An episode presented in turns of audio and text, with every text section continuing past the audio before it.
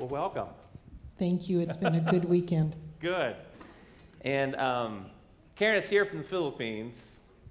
So a little bit of a, a weather shock, but you're born and raised in, from Mon- you're from Montana, as I recall. Okay. Yes, I am. Okay. Good deal.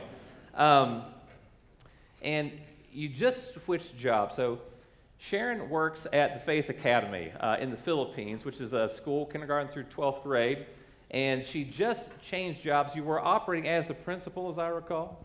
Yes, I was. It was a position that I served out of obedience. Not one I pursued, not one I wanted, but it was out of obedience. It works that way sometimes. so- Yes. Yes. So tell us a little bit about um, your new position, which I think you're going back to your sort of old position, but what, what will you now be doing? I am going back to an old, my old position, my favorite position, and that's serving as the elementary counselor. And every day is different. You never know. I never know what I'm going to do from day to day because children are unpredictable. Sometimes I will be in the kindergarten room with children that are not wanting to be there and just are crying and crying and crying. And so I come along to, to encourage, comfort, direct. So that's one thing I do. I work with different children that are struggling in a variety of ways. We have over, well, in the elementary department, we have around 160 children, and they come from 20 different countries throughout the world. And so, just the different issues that some of them deal with from time to time. I mean, it's a foreign land to them, being at Faith Academy, many of them. So, it's just knowing how to come alongside and to help them, to help the parents, and also to help teachers. And so, sometimes I take kids that are struggling with different um, subjects and work with them one on one. I never know what I'm going to do from day to day. Wow. So um, you mentioned your K through 12. You've got a, a large student body. Um, what kind of students come to Faith Academy? Faith Academy is primarily for missionary children. It started around 62, 63 years ago, and we were pretty much all Western missionary children. But now, with the face of missions changing and not as many Western missionaries going out and more Asians serving, our student population has changed drastically from when I first went in 1985. When I went in 1985, almost all of my students were American. And now, maybe about a third of our children are American. And um, one of the things that um, I am excited about is with the missionary enrollment decreasing, but we are focus. I mean, we we are committed to helping the. I mean, to educating children of missionaries so the gospel can go to the ends of the earth. Um, for some, it's getting harder and harder, and what the school is desiring to do by 2022 is have for missionary students to come without having to pay tuition, tuition free. But what that means is more businessmen and embassy people, that sort of thing, would we want to bring them in as well because they pay a higher tuition. So they will help pay the tuition of our missionary families.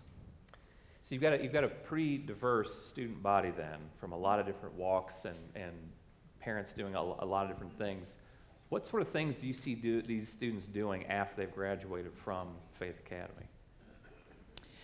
The majority of them, well, for, um, the majority of our students, their parents are college and seminary master type people, so they va- really value education.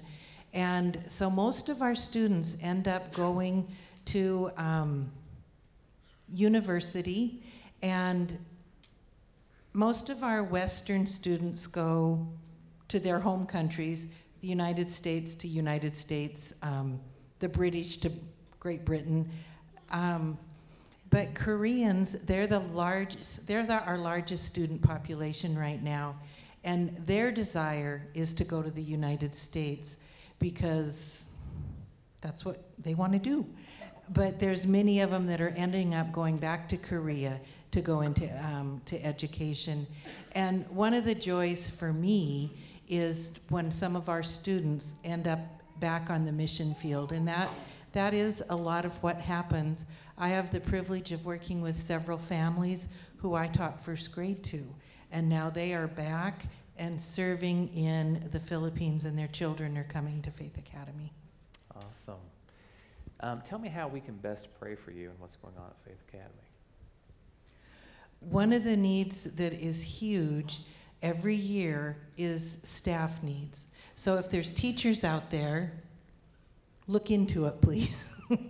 so we need staff, but also, I mean, to pray, because God, God loves these children far more than we do, and um, we need to trust Him to bring the teachers that we need to be able to meet the academic needs, emotional needs, and spiritual needs of our children. So that would be a huge need that um, you guys can pray for.